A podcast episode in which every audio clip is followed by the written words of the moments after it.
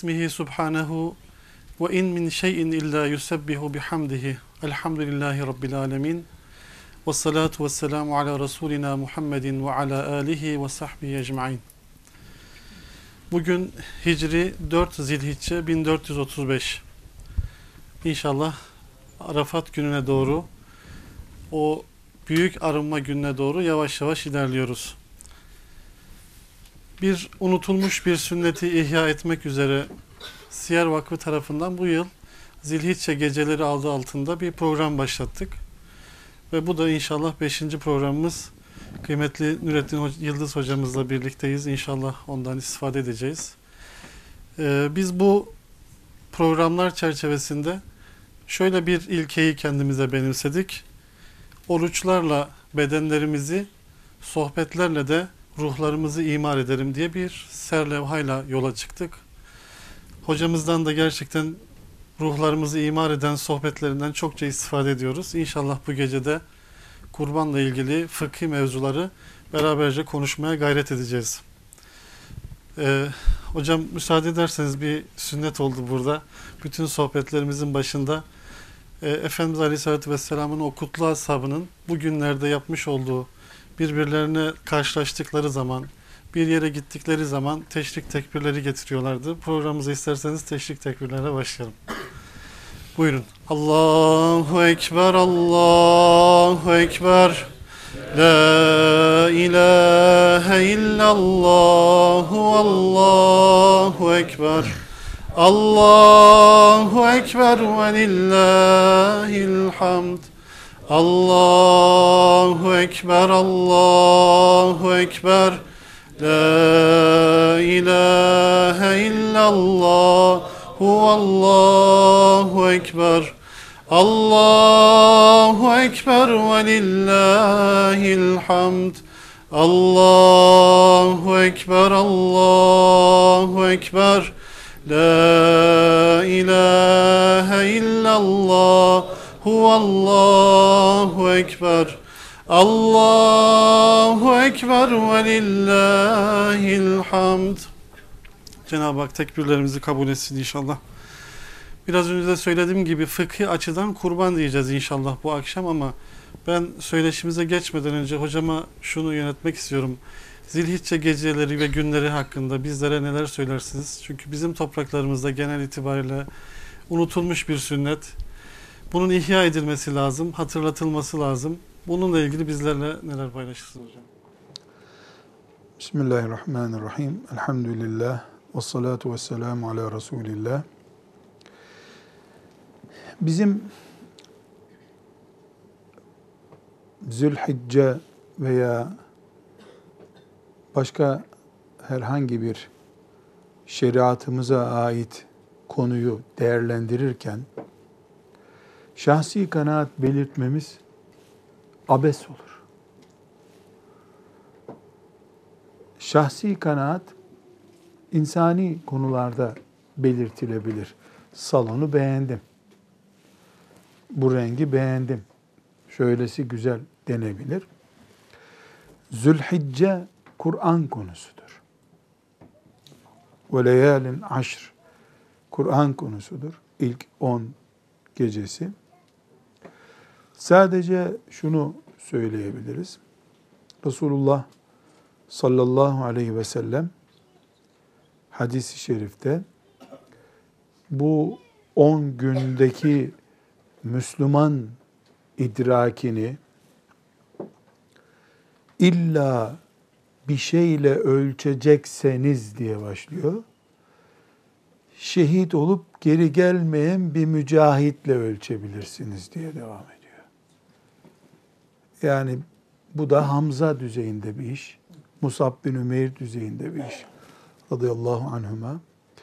Dolayısıyla e, vel fecri ve leyalin aşrideki bu 10 gün, 10 gece, bayram sabahına kadar olan zaman, ümmeti Muhammed açısından sivil cihat diyebileceğimiz, yaşarken şehitliğe doğru yürümek gibi hızlı yükseliş anlamına gelen büyük fırsatlar, altın günler diyebileceğimiz bir anlam ihtiva ediyor. Bu altın günler her Müslüman için e, muhakkak değerlendirilecek bir boyutu vardır. Ben özellikle e, konumuz ona dahil mi değil mi bilmiyorum ama mesela sadece bu 10 günde nafile oruçla, 10 gün oruç tutarak veya 9 gün oruç tutarak geçirmeyi dar bir bakış olarak görüyorum. Bu 10 gün mübarek gün ise eğer Ramazan gibi bunun farz bir ibadeti yoktur. Resulullah sallallahu aleyhi ve sellem Efendimiz bu günleri değerlendirmekten söz ediyor. Oruç bu değerlendirmenin çeşitlerinden birisidir. Sadaka çeşitlerinden birisidir. Cihat çeşitlerinden birisidir. Gece namazı çeşitlerinden birisidir. Ramazanın mesela Ramazan ayının günleri de mübarek günler. 30 gece, 30 gün. Oruç kadar değerli bir şey yok Ramazan'da ama farz olduğu için. Bu 10 gecede Resulullah sallallahu aleyhi ve sellemin bir adam şehit olmak için gitse hiçbir şey bırakmadan yani dünyalık bir payı olmadan geri gelmeyecek mantıkla gitse, şehit olup kalsa onun kazandığı sevap belki bu 10 geceyi geçer diye bir yarış gösteriyor. Buradaki Müslüman olarak bizim hassasiyetimiz şu olmalı. Ortada 10 muhteşem gece var. Bunda bir sorun yok. Birinci Zilhicce gününden 10. gününe kadar muhteşem 10 gece var. Oruç, sadaka vesaire bu onun içinde en muhteşem nafile ibadetler ama. Nafile ibadetler. Bütün nafile ibadetler için geçerli olan iki temel kural vardır. O anda en uygun olan nafile ve Müslüman olarak senin için en gerekli olan nafiledir. Annesi babası muzdarip bir şekilde kıvranıp duran birisi bu on geceyi ve on gündüzü başka çeşit ihya edemez. Anne baba nafilesi, farzı, vacibi her şeyi o anne babadır. Hacca gidemez. Anneyi babayı öyle bırakıp hacca gidemez. Muzdarip, naçar kalmış anne babayı. Dolayısıyla bugün ümmeti Muhammed olarak, toplumumuz olarak ve A, B, C diye şahıslar olarak ben, biz eğer hangi şey üzerinden en acil zilhicce standartlarına muhtacız diye bir araştırma yapmadan sadece oruç mübarektir diye oruca yığılırsak altın fırsatı gümüşe ve bakıra çevirebiliriz. Çok basit bir misal. Bu 10 gün içerisinde tutulan muhteşem oruç ve diğer ibadetler fazilet bakımından yarış konusu olarak bile gündeme getirilemez. Muhteşem şeyler. İşçisinin hakkını vermeyen biri için bu orucun ne yararı var?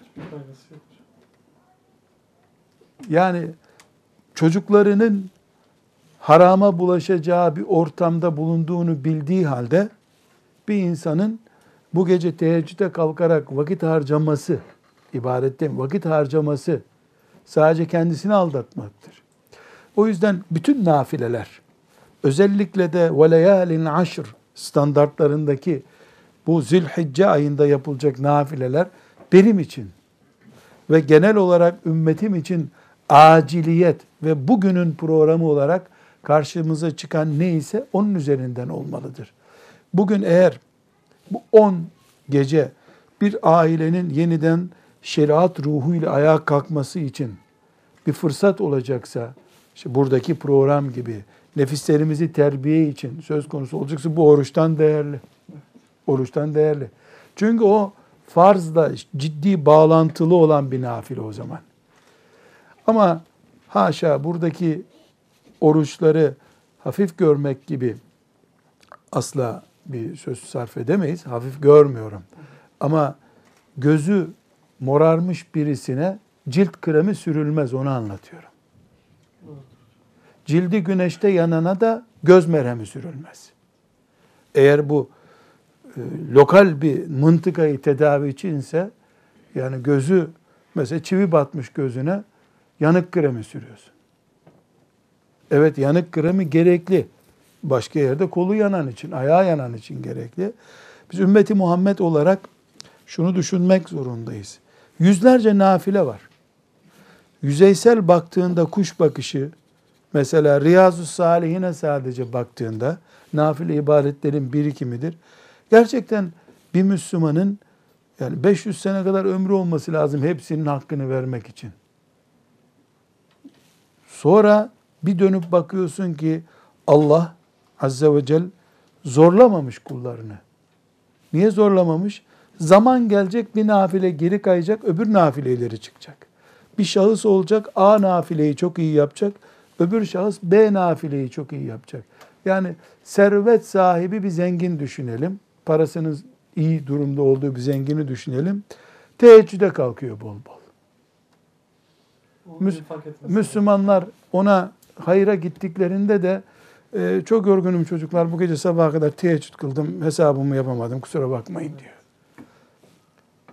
E, yani bir Müslümanın öbür Müslümanı da düşünüyorsun e, çocuklarının evinin elektrik su parasını ödeyemiyor ama infak yapıyor sürekli. Çelişki bu. Bunların hepsi Allahu Teala'nın kulları arasında dağıttığı görevlerdir. Bu dağıttığı görevlerde zengine infak görevi dağıtmış bir nafile olarak. E, fakire teheccüd e, kıl sen veyahut da filan zikri yap. Yeryüzünde infakından, zikrinden, sıla rahiminden, hasta ziyaretine kadar Allah'ın kullarından murad ettiği her şey gerçekleşmiş olsun böylece. Bütün kullar tek e, noktada birikemiyor. Bütün nafileleri de bir kul yapamıyor. Bu zilhicceyi de herkes bu mantığıyla düşünüyor. Hiçbir şey yapamayan oruç gibi bir ibaretle Rabbine yükselir. ve yan kapısını zorlar Allah'ın izniyle. Ama bu ümmetimizin genel e, bilhassa son senelerdir yaşadığı şu olağanüstü fırtına döneminde zenginler Zülhicce orucu tutmamalılar. Zülhicce infaki yapmalıdırlar.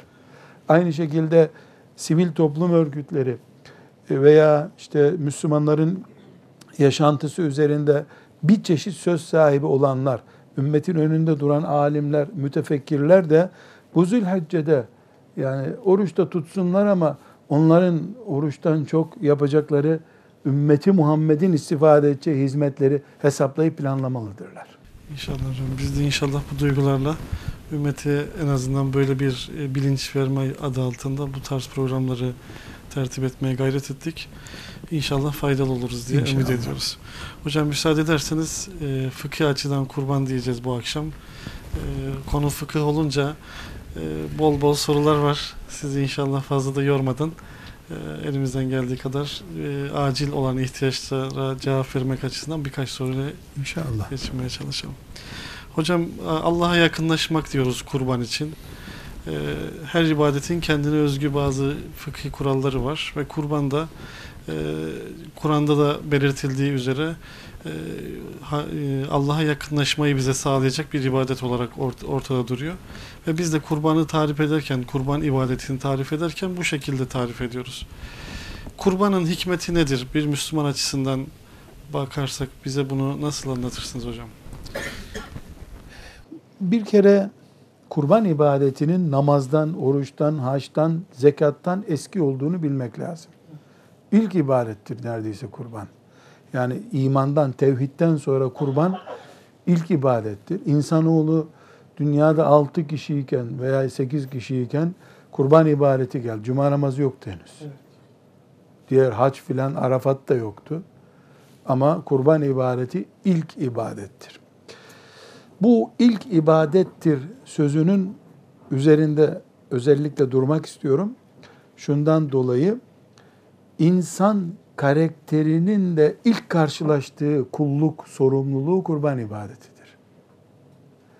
Nitekim abilerimiz Habil ve Kabil, işte öyle veya böyle abimiz sayılıyorlar.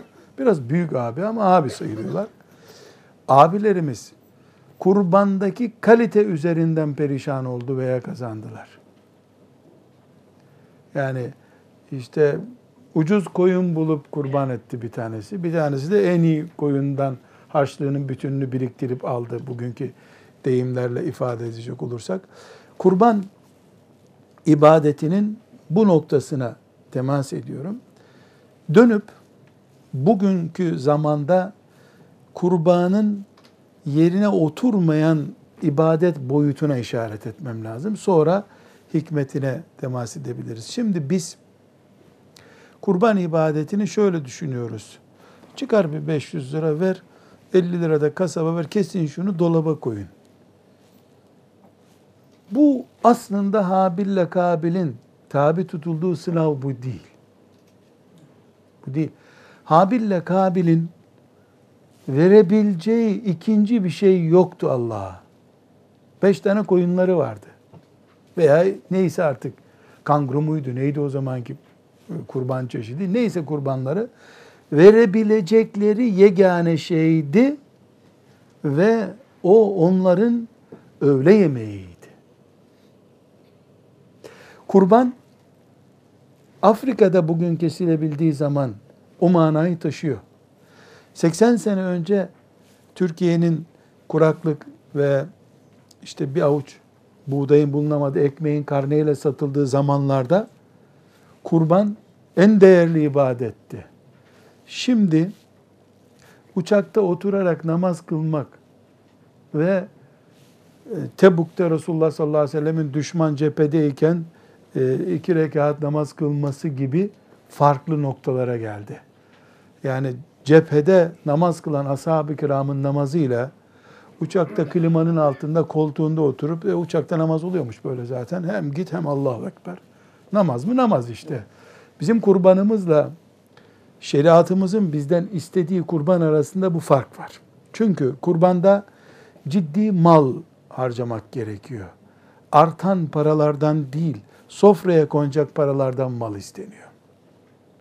İki, bir can feda etmenin pratiği görülmesi gerekiyor. Onun için Efendimiz sallallahu aleyhi ve sellem kurbanını bizzat kendisi kesti. Belli bir miktar kesti. Sonra da Ali radıyallahu anh'ı çağırıp gerisini kes dedi. Belli bir sayıda kurban kesiyordu. Bu sebeple kurban ibadetinde bugün kurbanı yılda bir yardımlaşma fonuna döndürmemiz bir sıkıntı. Burayı özellikle vurguluyorum. Belki e, az sonra temas edeceğiz. Kurban yıllık yardımlaşma fonu değildir. Yılda bir ölüm provası yapmaktır. Ölümün ne olduğunu hissetmektir. Bu önemli bir nokta. İkincisi kurban ibadeti bizzat sahibinin yani kurban kesenin yaptığı bir eylemdir. Bunu kasaba, vakfa yaptırdığı zaman bu ibadet bedel hacca göndermek gibi oluyor. Hacca da bedel gönderebilir bir Müslüman. İşte hastadır vesairedir. Yani onun yerine hac yapılabilir. Ama hiçbir zaman kendisinin gidip ihram giyip şuurlanması gibi bir şey olmaz. Adı hacı olur, kendi pratik hacı olmaz. Haccın o lezzetini yaşayamaz. Yani haccın bir insana verdiği e, rengi vekalet hacca gönderen alamaz. Dolayısıyla bayram günü üstü kanlanmayan, tekmeledi koç vurdu vurmadı diye sıkıntı çekmeyen İbrahim Aleyhisselam'a ta Habil Kabil'e kadar giden o kurban etme düzeyini yakalamakta zorlanır.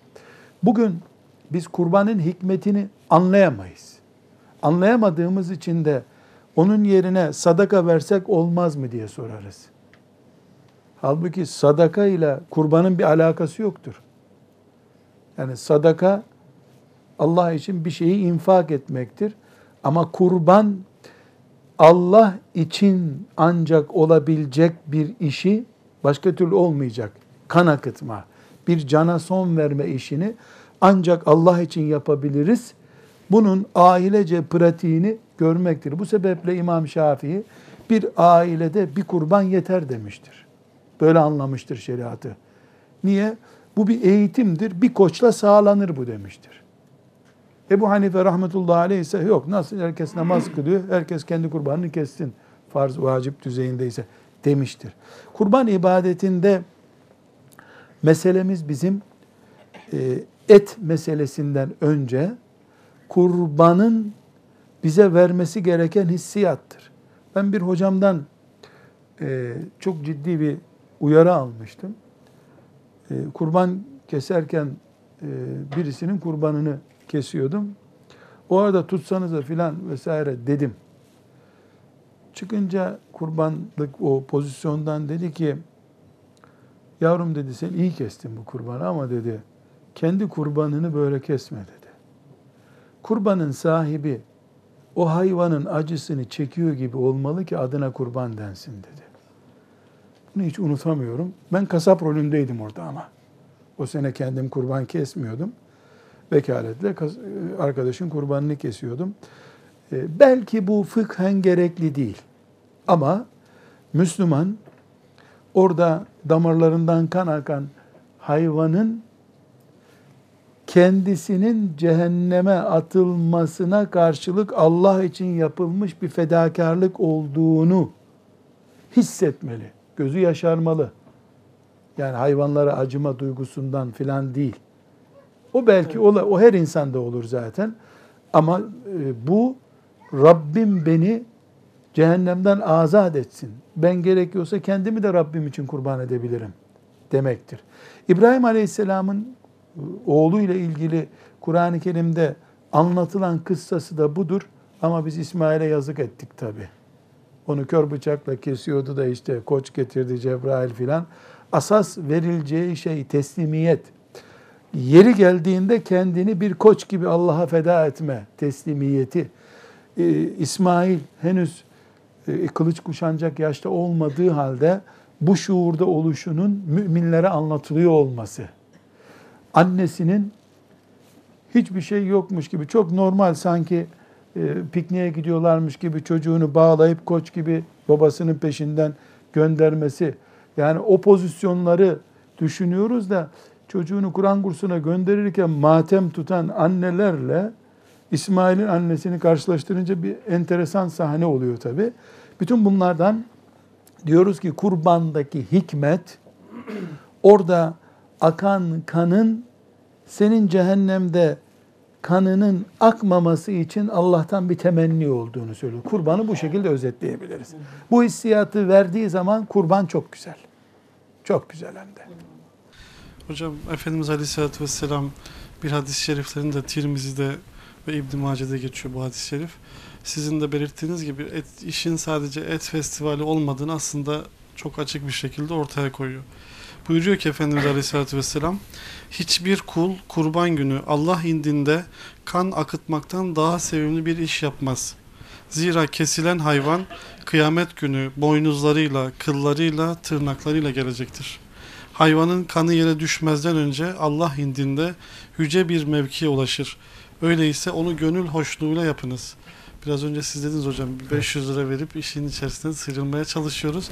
Ama Efendimizin böyle bir teşviki var ve ahirette böyle bir e, ödül ve mükafat var. Eğer biz sürüde bir koç alıp kesiyorsak yani bu hadis-i şerifi dinlememize gerek yok.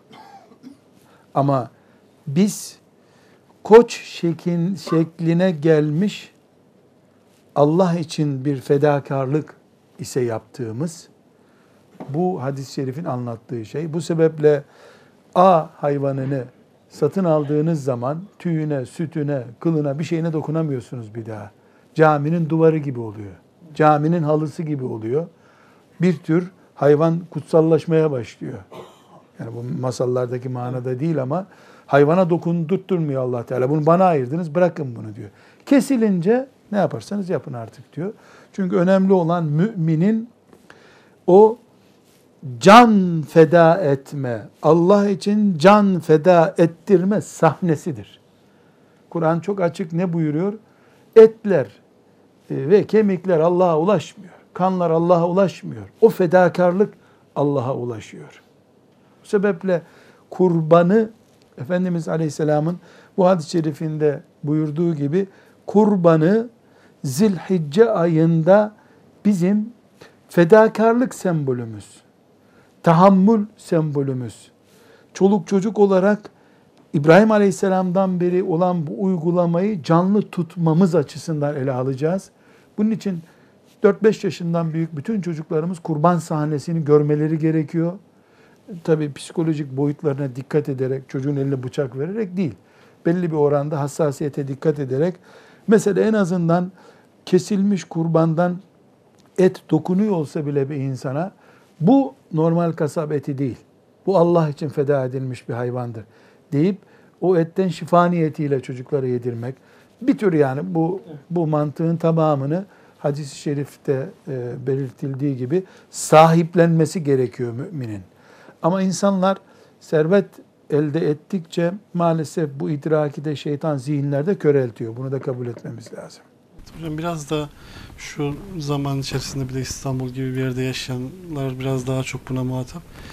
Zahmetli olduğu için gündemimizden çıkarmaya çalışıyoruz. Yani birilerine havale ederek işte vakıflara, derneklere ya da bir şekilde kendimize fazla bulaştırmadan ertesi gün paketli etler almak gibi bir şey de oluştu gelişti. Yani bu biraz da bu hadiste şey yani karşılaştırdığımız zaman bu çağın insanı biraz daha tembellik, atalet. Ya ben size daha kolayını söyleyeyim. Ömrü boyu kıbleye dönmemiş adamın namazı bile parayla alınıyor sonra. Yani kurbanı parayla kestirsen ne olacak? Yani devir iskat yapılıyor da kurbanı devretsek ne olur? Tabi bu bir kere ipin ucunu saldın mı gerisi yok bunun. İpin ucunu salmamak gerekiyor. Bu yıllık et vergimiz midir bizim? Yoksa yılda bir Rabbimizin verdiği bir canı onun adına feda etme eylemi midir? Bunu ayırt edemedikten sonra biz çok koyun keseriz herhalde. Kavurması da fena olmaz. Hocam biraz önce değindiniz Hac suresinin 37. ayetinde Rabbimiz onların ne etleri ne de kanları Allah'a ulaşır. Fakat ona sadece sizin takvanız ulaşır. Nedir takva? O sahneyi görüp Rabbim beni bu şekilde cehenneme atmasın diye. Çünkü Efendimiz o esnadaki dualarından birinde buyuruyor ki Rabbim senden geldi sana gidiyor. Rabbim bunun akan kanını benim cehenneme akabilecek kanımın bedeli kabul et diyor. Bu çok önemli. Yani oradaki o şuur, hocamın bana yaptığı ikaz yani sen gözyaşı akıtmadan bu hayvanı kesemezdin, kesmemeliydin dedi.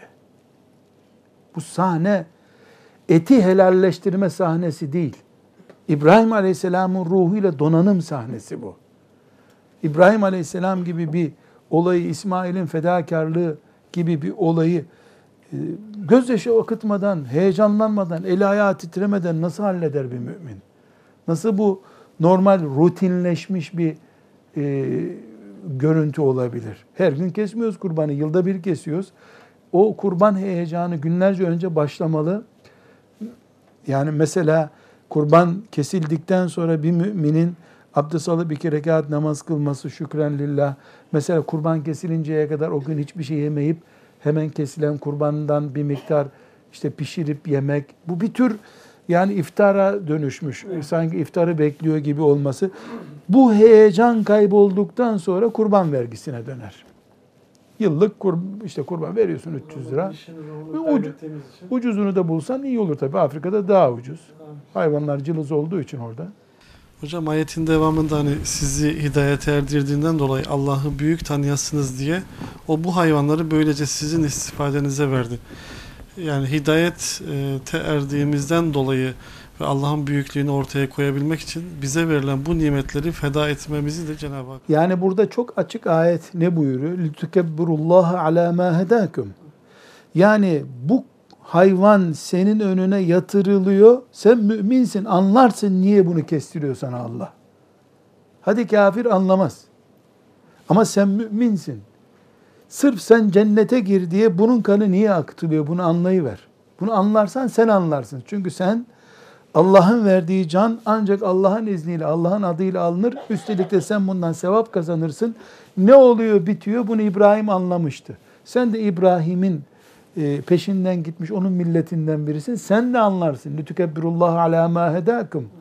Allah'ın size verdiği hidayet yani iman nimeti bunu anlama düzeyinizi oluşturuyor diye ayet vurguluyor ama inşallah. İnşallah Rabbim anlayanlardan kılsın inşallah hocam.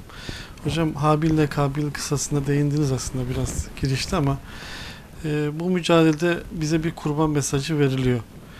E, Maide suresinin e, 27'den 40. ayetine kadar geçen o ayet pasajında. E, bu kıssadan biz bu çağın insanları neler?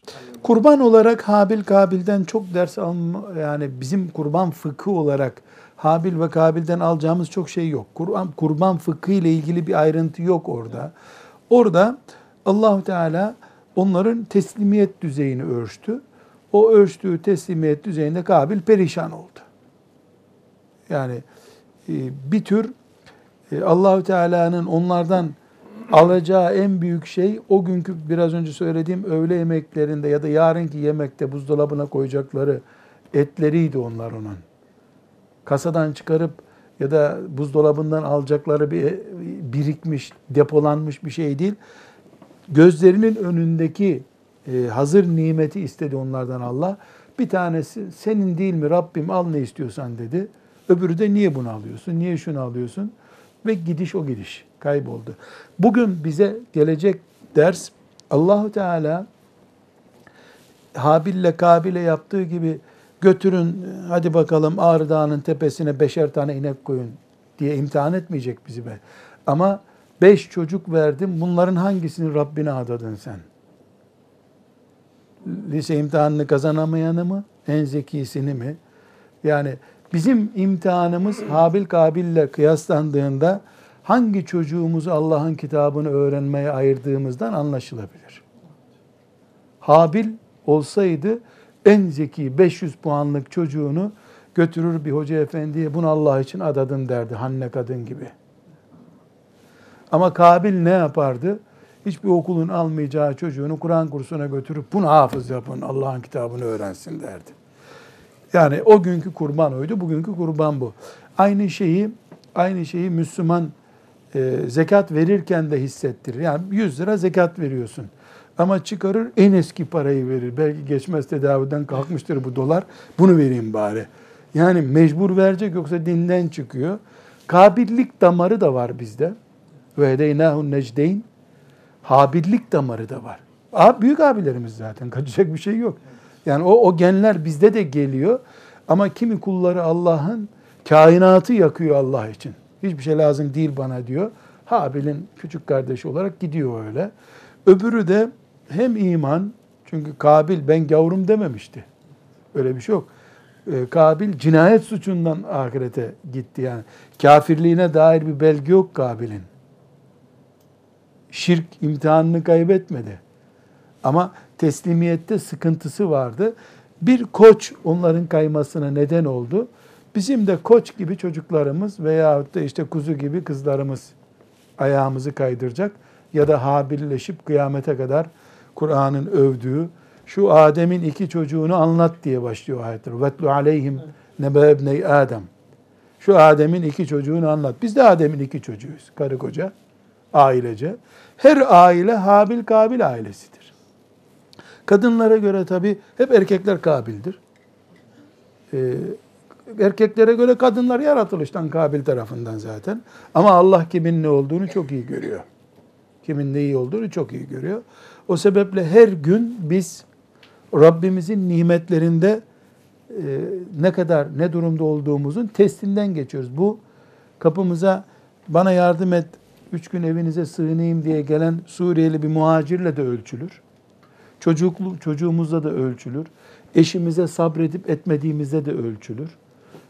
Her şeyle, sağlıkla da ölçülür. Her şeyle ölçülür. Hocam o kötü genler dediniz bize de geliyor abilerimiz olduğu için. Yani o genleri bastırabilmek için ne yapmamız lazım? Yani bu bir defa Allah yaratırken لَقَدْ خَلَقْنَا الْاِنْسَانِ فِي اَحْسَنِ takvim. Ebu Bekir standardında yarattı Allah bizi. ثُمَّ رَدَدْنَاهُ اسْفَلَ سَافِلٍ En alt eksilere, buzul tabakaya inecek standartta Ebu Cehil olacak karakteri de koydu. İmtihan bunu gerektiriyor zaten. Herkese eksi 100 artı 100 vereceksin ki Kazandığı puan adaletli olsun. Allahu Teala herkese aynı şey. Ebu Bekir ile Ebu Cehil aynı peygamberi gördüler de biri eksi, biri artı kutup oldu. Aynı şey kıyamete kadar devam edecek. Nefis mücadelesi yapacağız. Rabbimiz bizi malla imtihan ettiği zaman, çocukla imtihan ettiği zaman, şöhretle imtihan ettiği zaman, şehvetle imtihan ettiği zaman, siyasetle imtihan ettiği zaman görmek isteyecek ne yapacağımızı.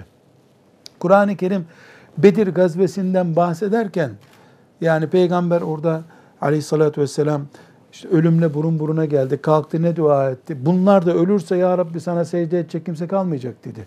Ne kadar e, riskli bir sahneyle karşılaşıldı. E, Allah Teala Enfal suresinde ne buyuruyor? Bütün bunlar yani o Bedir ve zorlu sahneler yaşayan ve ölen belge üzerine yaşasın, belge üzerine ölsün diyedir.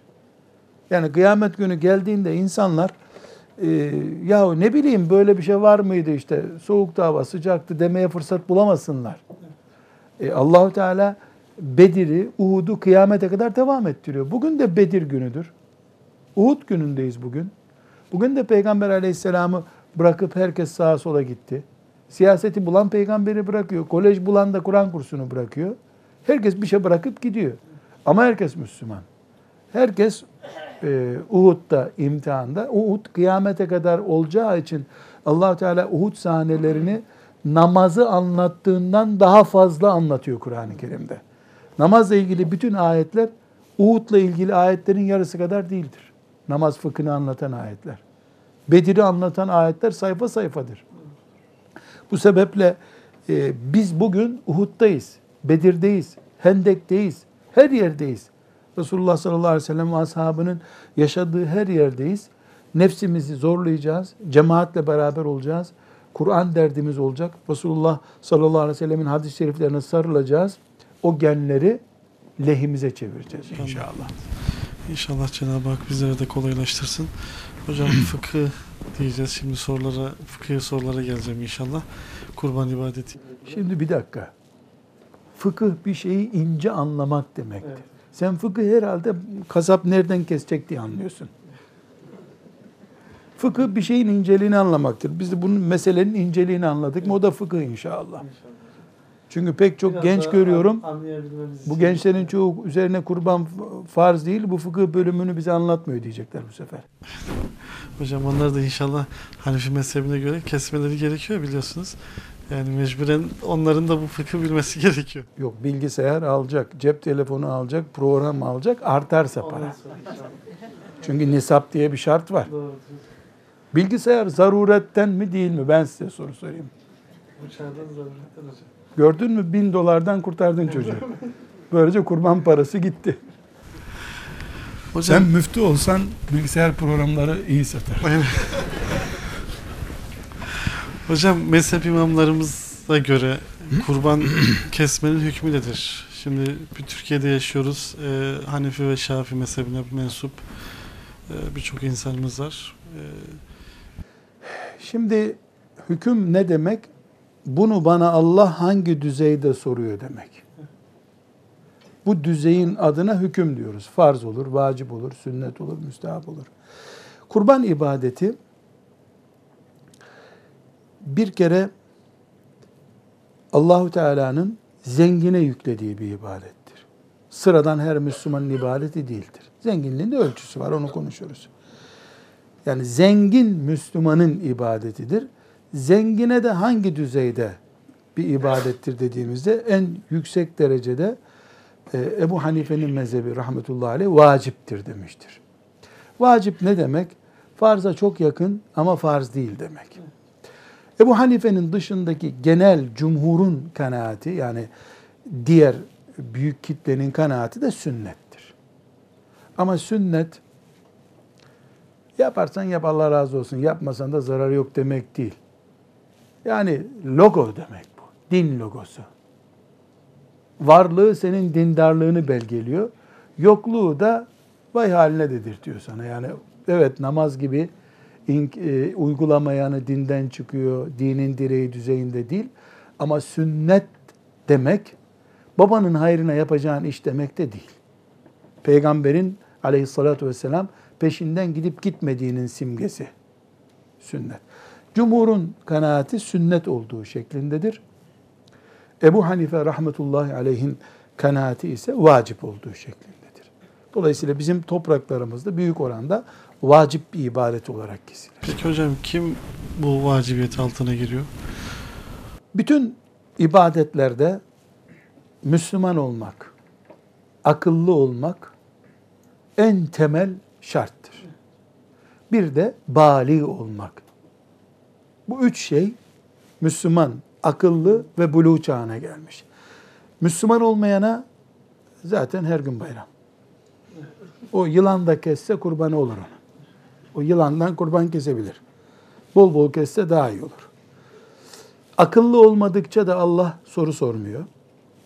Balik yani işte rakam verecek olursak e, daha öncesi yoksa eğer 15 yaşından 15 yaşını bitirmiş düzeyde olmak. Bu üç şey temel kulluk için sorumluluk alma şartlarıdır. Kurbanda bir de zengin olma şartı vardır. Bu zengin olmak, fabrikası olmak anlamında değil. Şeriat ifadesiyle nisap, baraj demek nisap. Nisap düzeyinde mal sahibi olmak demek. Çok böyle e, fıkha uygun bir benzetme yapacağım ama e, fıkha göre uygulanmadığı için benzetmem geçerli olmayacak. Fitre veren herkesin kurban kesmesi lazım. Aynı standardı koruyorsa ama fitreyi çoluk çocuk da veriyor. Herkes veriyor. Nasıl olsa 10 lira. 10 liralık bir ibadet de koyuna gelince 1000 lira oluyor. Bu sefer yapılamıyor. Ama fitreyi kim verir? Kim kime vacip olur fitre? Ki o da vacip biliyorsunuz. Kime vacip olur sorusunun cevabını bilen kurbanda kesecek kimse demektir. Biz ondan vazgeçelim çünkü fitre karıştı iyice. Adam fitre topluyor, Ramazan'a bir gün kala getirip o da veriyor. Topladığı fitrelerden fitre veriyor.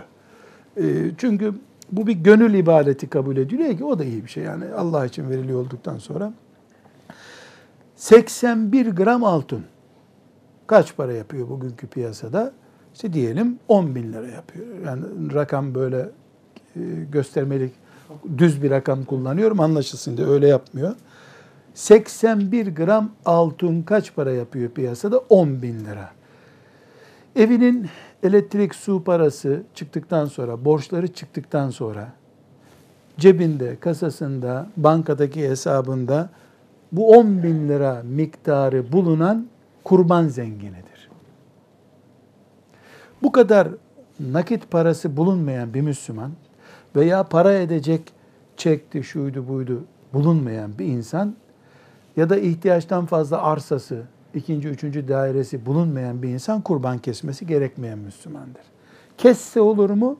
Elbette olur. Ne gibi? Kadın cuma namazı kılması farz değil üzerine. Gidip kılsa olur mu? Ala olur. Çok güzel olur. Kurban da bir Müslümana bu 81 gram altın düzeyinde parası varsa vacip olur. Öyle bir parası yoksa vacip olmaz ama keserse ibadet olur. Burada tabi e, biz Hanefi mezhebini esas alarak konuşuyoruz. Bir evde evin erkeği, evin e, hanımı, evde 15 yaşını geçmiş bütün çocuklar birer birer bundan sorumludurlar. Mesela bir evde 5 nüfus var, 5'i de kurban kesiyor olabilir. Ama baba toplanıp beşinin kurbanını da parasını verir. Onlar bu ibadetin sahibi olurlar ayrı bir konu. Bu Hanefi mezhebi kuralları. Evet. Hocam biliyorsunuz Ramazan e, hocaları var böyle televizyonlarda. Bazen bu kurban öncesi de bazı hocalar çıkıp televizyonlarda bazı kurban hayvanların kurban edebileceklerini söylüyorlar. E, genel itibariyle insanlarımız e, nelerin kurban edeceğini bilinir ama burada esas olan nedir? Yani hangi hayvanlar kurban? Biraz önce ben de şimdi bir hayvan ismi saydım. Beni de televizyon hocası mı yaptın? Mesela Müslüman Müslüman olmayan yılandan kurban gidebilir. İyi olur. Afrika'da yılan toplasın kurtulalım yılanlardan. Kobradan olursa daha çok iyi olur.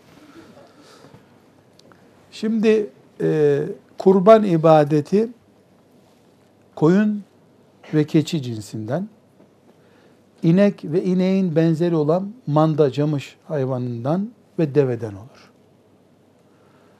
eti yenmesi başka şey hayvanın. Mesela tavuğun eti yenir bir hayvandır. Eti yenmek başka şey, kurban olabilmek başka şeydir. Bu saydığımız hayvanlar deve, inek ve ineğin cinsleri olan e, manda, camış veya o familyadan olan hayvanlar diyelim. Koyun ve koyunun bir benzeri olan keçi. Koyunun dişisi erkeği fark etmiyor. Keçinin dişisi erkeği fark etmiyor. Bu hayvanlar hayvan türünün temel ekonomik yapısını oluşturuyorlar. Bütün dünyada insanlığın kökünden beri. Onun için kurban 500 tavuktan olmuyor. Çünkü 500 tavuk veya 5000 tavuk bir inek faktörü taşımıyor hiçbir yerde. Bu sebeple koyun, keçi, inek ve deve bu hayvanlardan kurban ediliyor. Bunlarda da çok önemli, sorunuzda var mı bilmiyorum. Yakaladığın her koyun değil, yakaladığın her inek değil. İnekler kesinlikle kameri aylarla 24 ay doldurmuş olacaklar. Yani 24 ay doldurmuş olacak. E, develer 5 seneyi doldurmuş olacaklar. Koyunlar da seneyi doldurmuş olacaklar. Ya da iyice hormonlanmış bir koyun olacak. O 6 aylık olsa da olur. Böyle baba yiğit bir koyun 6 aylık da olsa olur. Yaşı gelmemiş koyundan kurban olmaz. Şimdi şöyle bir sıkıntı var. E, yaşı gelmemiş inekte özellikle bu sorun çok fazla. Yani inekler şimdi e, günübirlik neredeyse büyütülüyorlar. Mesela bir yaşındaki inek herhalde 25 yaşında falan zannedilecek gibi böyle dev bir şey geliyor. E, kilosu falan hiç önemli değil. Kilo isterse 5 ton gelsin ondan kurban olmaz. 24 ayı oldu. 24 ay. 24. ayından gün aldı mı yeterli. Bu da Anadolu'da kapak atma diye bir şey var. Hayvanın e, dişlerinde şöyle iki tane önde çok farklı dişi var. Kazma gibi, kazmanın e, geniş tarafı gibidir o dişler. Hayvan normal e, yaşadığı zaman dişleri eşit gibi. Yani çok rençber gibi anlatmayayım da böyle böyle bir hoca ne kadar anlatırsa o kadar anlatıyorum. E, hayvancağız ikinci senesinden gün aldığında o dişlerinde iki tane böyle geniş, iki diş kadar geniş diş oluyor. O iki yaşı gösteriyor. E, bu tabii ölçümü ama e, bir sahtekarlık yoksa nüfus kağıdını da ölçü alabiliriz. İlla diş atması şart değil. Önemli olan 24 ay yaşamış olması dünyada.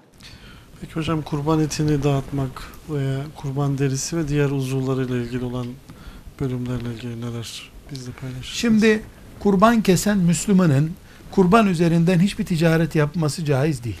Derisinden, tırnağından, gübresinden, bağırsağından hiçbir şeyini satamaz.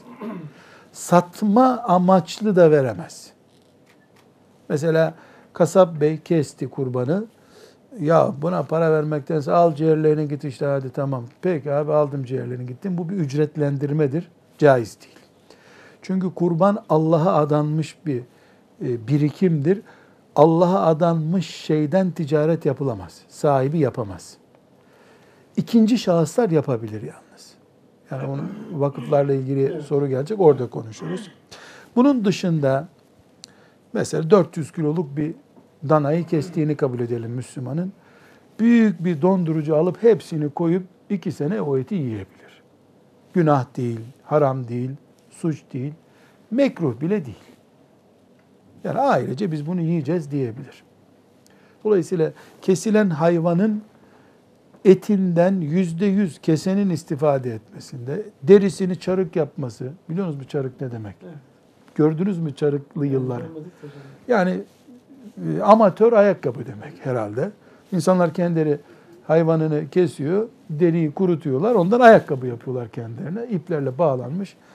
Yani 50 sene öncesinin ayakkabı. Benim arşivimde öyle bir ayakkabı var.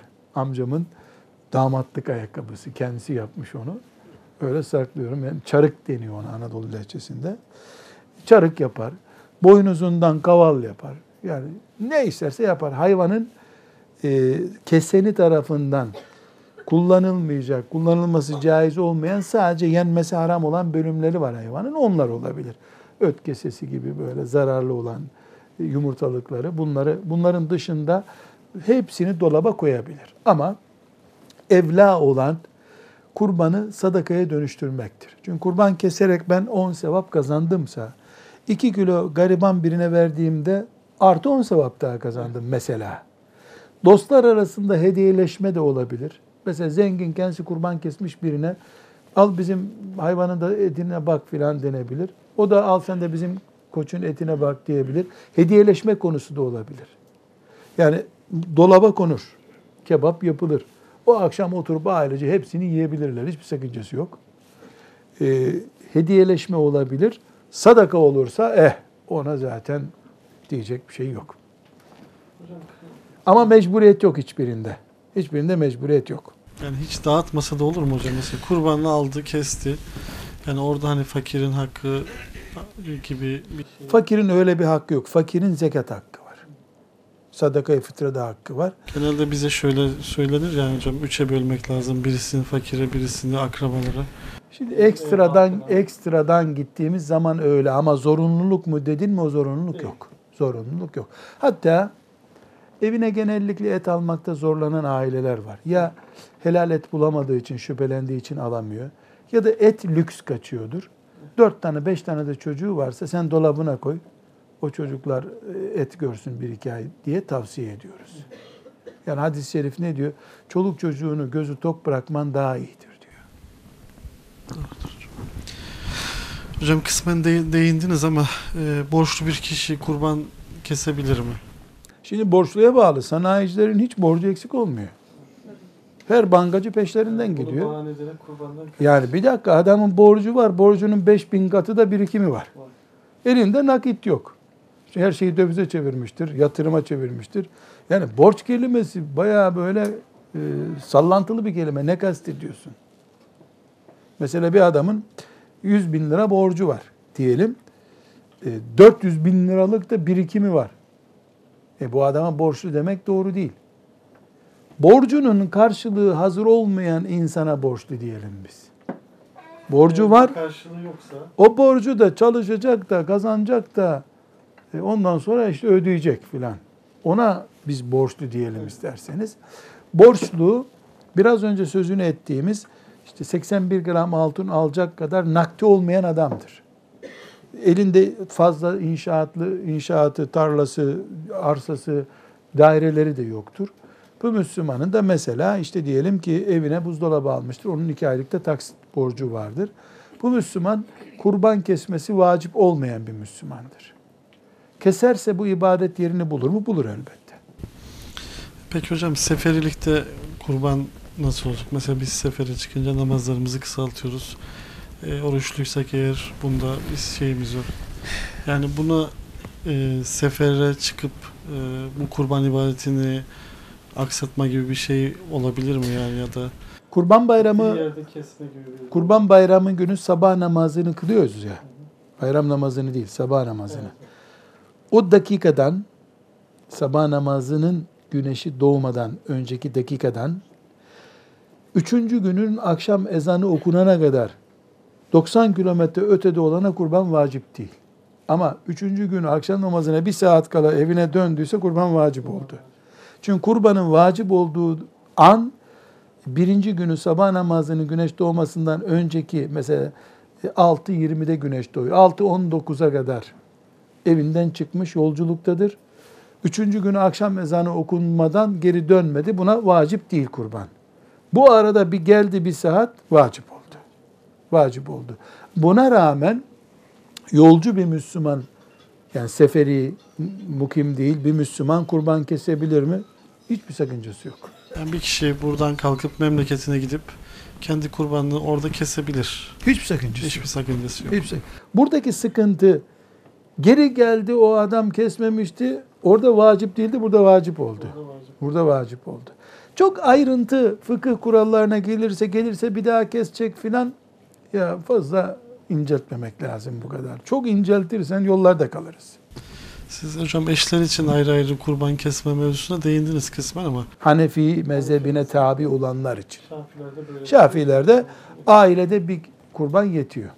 Peki hocam şu anda da biraz e, bu da yaygınlaştı artık işte kredi kartına taksitle kurban kesiliyor. Böyle kampanyalar yapılıyor.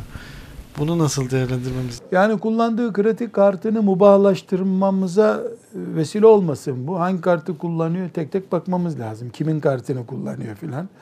Ee, yani faizci bir bankanın Şöyle diyelim aslında taksitle kurban kesmek gibi bir şey olur mu hocam? Yani bu bir ticarettir zannediyorum. Ee, yani zenginler paranın birden elinden çıkmasından hoşlanmıyorlardır herhalde. Fakire zaten vacip değil ama bir kurbanı e, peşin parayla alma mecburiyeti yok. Peşin parayla alınması diye mecburiyet. Hatta ben sana bunu iki sene sonra ödeyeceğim. Aldık mı aldık. Senet yazdım verdim. Parası ödenmemiş kurban ama zimmetime geçmiş. Zimmetime geçtikten sonra kurban bu zaten.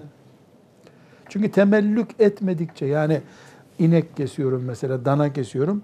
O dana benim olmadıkça onun kurban olması mümkün değil. Adam bunu parasız da bana verse benim olur o. Veyahut da iki sene sonra parasını vereceğim desem, tamam dese, borçlansam olur. Hiçbir sakıncası yok. Büyükbaş hayvanlarda hocam hisseli olarak zaten Evet. giriliyor. 7 hisse olarak. İnek cinsi ve deve cinsinde 1, 2, 3, 4, 5, 6, 7 hisse olabilir. Hocam bunlardan mesela diyelim ki birisinin niyeti kurban kesmek değil de işte etle ilgili. Yani 7 ortak var. 7 ortaktan işte birkaçı kurban niyetiyle kesiyor ama bazıları işlerinde sadece işte et o gün taze et elde etmek için o kurban içerisine girmiş. Diğer hissedarları etkiler mi? Onun kestiği kurbanın şeyi Diğer hissedarlara bir şey olmaz ama kurbana çok şey olur. Çünkü kurban e, yani çok derine inersek üzerine besmele çekilmeden bile tutulması gerek sakıncalı o kesildiği esnada. Çok net bir kaide var fıkıhta. Hanefi fıkıh kitaplarının temel kaidelerinden birisidir bu. Yedisinin de, yedi kişi ise yedisinin de amacı Allah rızası olması gerekir. Ama bu Allah rızasında akika kurbanı da olabilir. Adak kurbanı da olabilir. Ecdadından işte dedesinin sevap kazanması için de olabilir. Et bayramına dönüştürülmüş bir amaç kurbanı batırır. Yani 1 bölü 7 e, kısa devre olması için yeterli. yani o, o kurban içerisinde akika kurbanı kesebilir mi normal? Akika Allah içindir. Adak da Allah içindir. Ee, ecir maksatlı da Allah içindir. Dolayısıyla Allah için olduktan sonra hepsi aynı bunların. Allah razı olsun hocam. Şimdi biraz daha güncel bir konuya geleceğim hocam. Şu anda İslam coğrafyasını biliyorsunuz. Hepsi fakirlikle imtihan içerisinde olan birçok beldemiz var. Ve çoğu yerlerde işte e, etle belki de senede bir kez karşılaşan yerler var. E, Buradaki yardım kuruluşlarımız da Türkiye'deki yardım kuruluşlarımız da bu tarz kampanyalar yapıyorlar. E, Kurban bağışları alınıyor ve gidip oralarda kesiliyor. E, Bunların e, yani bizim biz böyle bir bağış gerçekleştirdiğimiz zaman tekrardan bizim burada kurban kesmemize bir e, ihtiyaç var mıdır? Birinci sorun bu hocam. İkincisi o kesilen kurbanların fıkhi durumu hakkında. Şimdi bir kere bir ibadet bir kere farz olur. Bir kere vacip olur. Bir kere gerekir. Yapabilirsin dedikten sonra şeriat filan şekilde onu bir daha istemez. Bir kere bir şey vacip olur çünkü. Eğer bir vakfa benim vekalet verip Antarktika'da kurbanımı kes dememi caiz görüyorsa şeriat, benden bir daha istemeyeceği için caiz görüyor. Ben öyle dedim sana ama sen bir daha keseceksin burada, o vergilendirme de olur. Kapitalist devletler öyle çift vergi alır. Ama şeriatımız emrettiğini bir kere yaptırır. Cenazeyi de bir kere kıldırtıyor, iki kere kıldırtmıyor mesela. Yetişemediysen kılma sen cenazeyi diyor. Vakıflara, derneklere bu şekilde vekalet verilerek dünyanın sağında solunda kurban kestirilmesi kesinlikle caizdir. Bunda hiçbir kimsenin bir itirazı yok. Kurbanda vekalet caiz. Bu vekaletin de gözünün önünde olması şart değil. Yani bu vekalette bir sıkıntı yok. Ancak iki sıkıntımız var. Bunlar da stratejik sıkıntılar, fıkhi sıkıntılar değil. Birincisi bu sözlerimizin başında konuştuğumuz kurbandan alınacak dersleri öldürüyoruz gitgide. Gitgide ölüyor artık. Yani neredeyse abdesti de sprey falan böyle bir şeyin altında almaya benziyor bu. Yani ben yatarken birisi abdestimi aldırsın der gibi oluyor. Çocuklarımız biz İbrahim Aleyhisselam olayını sanal bir olay gibi hatırlamamalıyız. Bu sebeple kurban topraklarımızdan kalkmasın. Ama Afrika'ya, dünyanın sağına soluna kurban listesi göndermeyelim demiyorum. Kalkmasın diyorum. İki, kurban ibadeti zengine taşınmıyor. Fakire taşınıyor. Ve kime bir poşet kurban eti götürülüyorsa o eti koyacağı yeri yok o adamın zaten. Buzdolabı yok evinde. Olsa senin dolabının yani dolabına et koyacak bir imkanı olsa adamın dolabı olsa evinde, elektrikli bir evde otursa ne yapsın senin kurbanını? Kendi de keser. Yani 365 günü var dünyanın. Bayram bir gün. 364 gün nasıl yaşıyorsa o gün de öyle yaşayacak o adam. Dolayısıyla kurban ibadetinin şu anda Afrika'ya veya diğer Müslüman kardeşlerimize taşınmasının insani ve İslam kardeşliği açısından değeri var. Benim şahsım, kanaatim ekonomik hiçbir değeri yok düşünüyorum. Bunu vakıflarımız e, dünyanın çeşitli yerlerine götürdüler. Bu çok büyük bir hizmet. Bu iki şey açısından insani ve İslam kardeşliği değeri açısından ama bu biraz daha modern yapılabilir. Mesela nasıl yapılabilir? Konserveleştirilerek, başka ürünlere dönüştürülerek yıl boyu Afrika'da bir köyün yaşayacağı bir sevinç haline getirilebilir. Daha kalıcı bir yani bir tür e, olta vermek gibi olur o insanlara. Çünkü bir günlüğüne büyük yatırım yapılıyor. E, biz bundan bir yıl gibi mutlu oluyoruz. Aslında bir gündür o mutluluk. Buzdolabı bile yok adamın evinde. O, o gün yarısını çürütüyor belki de. Ya onu pişirecek odun da bulamıyordur belki. Bu sebeple vakıflarımız oturup daha pahalı projelere girsinler. Yani bunu teşvik manasında evet. söylüyorum. Çünkü e, kurban sahibinin kurbandan herhangi bir ticaret yapması, onu bir şeye dönüştürmesi mümkün değil. Yani satıp onun yerine mesela kasaba götürüp bizim koçu kestik biz. Tavuktan kurban olmuyordu. Bize koç dokunuyor. Al bunun yerine 20 tane tavuk ver bize dese olmuyor. Yani kurbandan ticaret yapılamıyor. Ama bunu alan vakıf bunun üzerinden ticaret yapabilir. Derisini satabilir. Etini konserve yapabilir. Mesela orada et yemiyor insanlar. E, balık yiyorlar sadece. Kırmızı et yemiyorlar diyelim. Onu balıkla değiştirip o fakirlere balık vere. Bu tip tasarruflarının bir yolu bulunabilir fıkıhta. Yani vakıflarımız elhamdülillah ensar mantıklı bir gelişme gösterdiler. Bu biraz daha üzerinde emek verilip daha geniş bir daireye taşınabilir. Dediğim gibi konserve yapılabilir. Daha kalıcı farklı ürünlere dönüştürülebilir. Ama sucuk yapılmamalı. Ee, biraz lüks olur bu, gülünç olur yani. Fakire sucuk verilmez.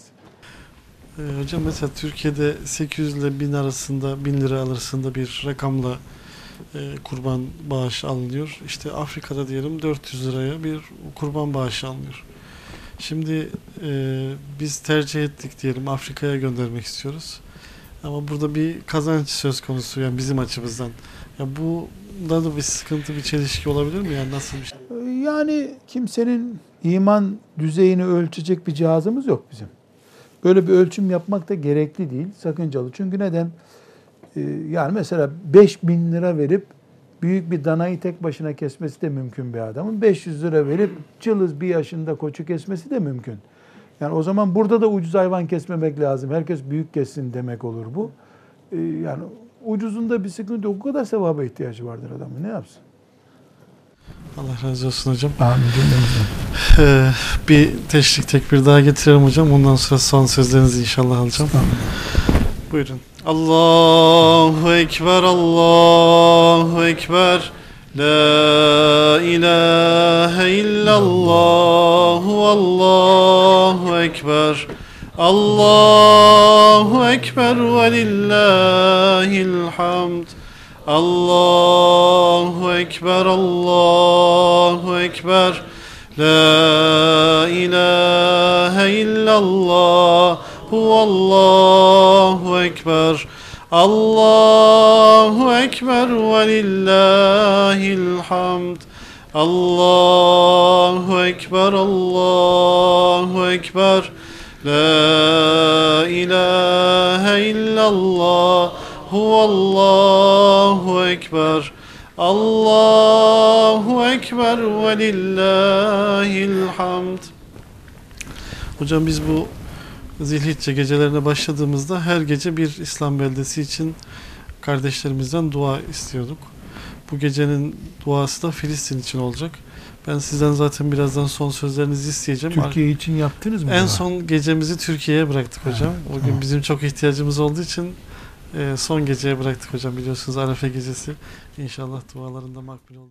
Filistin'in nesine dua edeceğiz? Hocam Kudüs'te özgür bir namaz kılabilmeyi, oraların Yahudilerin o çizmeleri. Ha, sen kendini düşünüyorsun, kendine dua ediyorsun. Oraya namaza gideceksin. İyi hocam. Oradaki kardeşlerimiz için diyorum, bizler için diyorum. İlk kıblemiz biliyorsunuz. Ee, oranın o Yahudilerin zulmü altından kurtulması için. Orada zulüm bitmeyecek. Kimse boşuna beklemesin. Çünkü Efendimiz sallallahu aleyhi ve sellem kıyamete kadar Kudüs ve çevresinden cihat eksik olmayacak diyor. Cihat bir zulümden dolayı var olacak. Dolayısıyla oranın mücahitlerine e, boşu boşuna cihadı bırakacakları bir şey teşvik etmeyelim biz. Cihatları mübarek olsun diye dua edelim. Cihatları mübarek olsun. Bize de Allah o şuuru nasip etsin diye dua. Filistinli için yapılacak en büyük dua budur. Cepheyi bırakmasınlar. Kıyamete kadar orada o öyle devam edecek. İnşallah. Programlarımız yine devam ediyor. İnşallah pazartesi günde hocam Profesör Doktor Sevet Armağan hocamız var. İnşallah. Ee, Arefe gününe kadar da devam edecek. Burada bir notumuz olsun. Teşrik tekbirleri dedik ya. Vaciplerden biri de teşrik günlerinde namazdan sonra bu tekbirlerin getirilmesidir. Arefe günü sabah namazından başlıyoruz 5 vakit. Birinci gün 5 vakit 10.